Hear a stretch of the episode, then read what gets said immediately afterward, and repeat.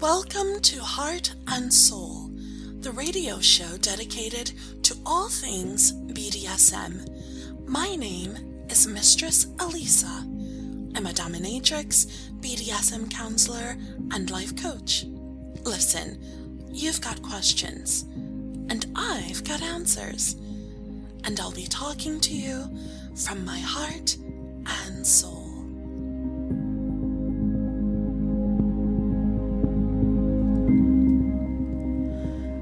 Do you get to the point of living the life you want to live? Well, the first thing you have to do is wake up.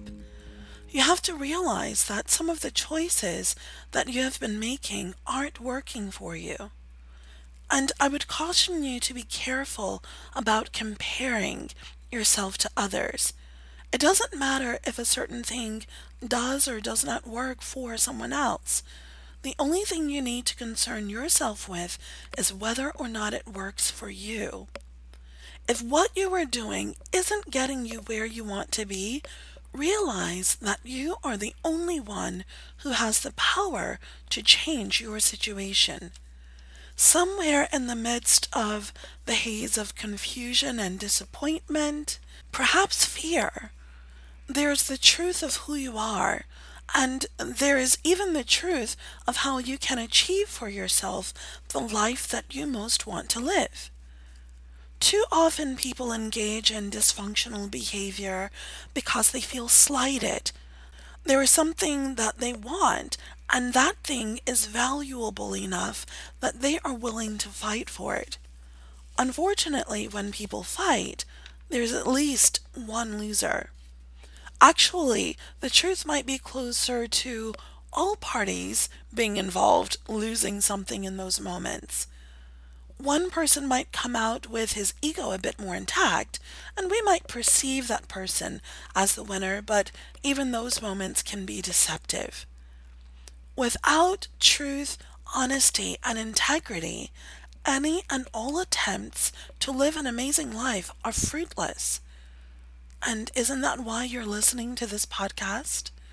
You want something more out of life and you're trying to figure out how to get it. You're trying to figure out how to make that thing happen for yourself.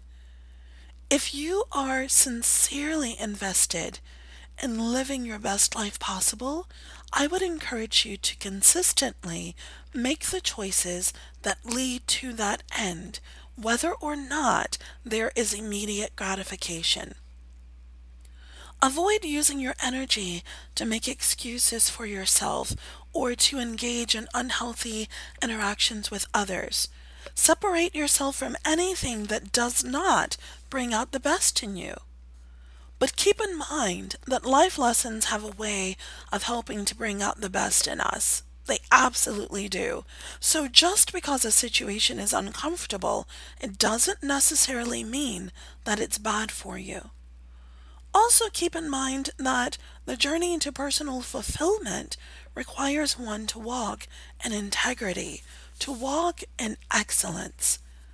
That means taking responsibility for one's own actions taking responsibility for one's own space, taking ownership of one's life, and refusing to play victim to anyone else's dysfunction. I hope that this segment serves as a reminder that the degree to which you are successful on your journey is dependent on you.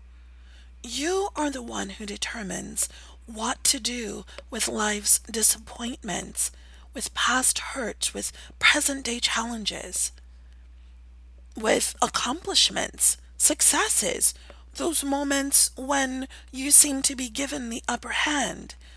You see, this, eh, this is just as much about what you do when you're hurting or when you're facing challenges as it is about what you do when you seem to be on top of the world.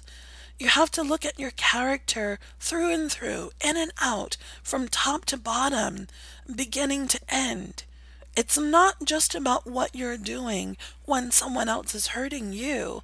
It's about what you're doing when you're in a position uh, of power and authority, and you have the ability to live in peaceful truth or to hurt others or to cause destruction or confusion.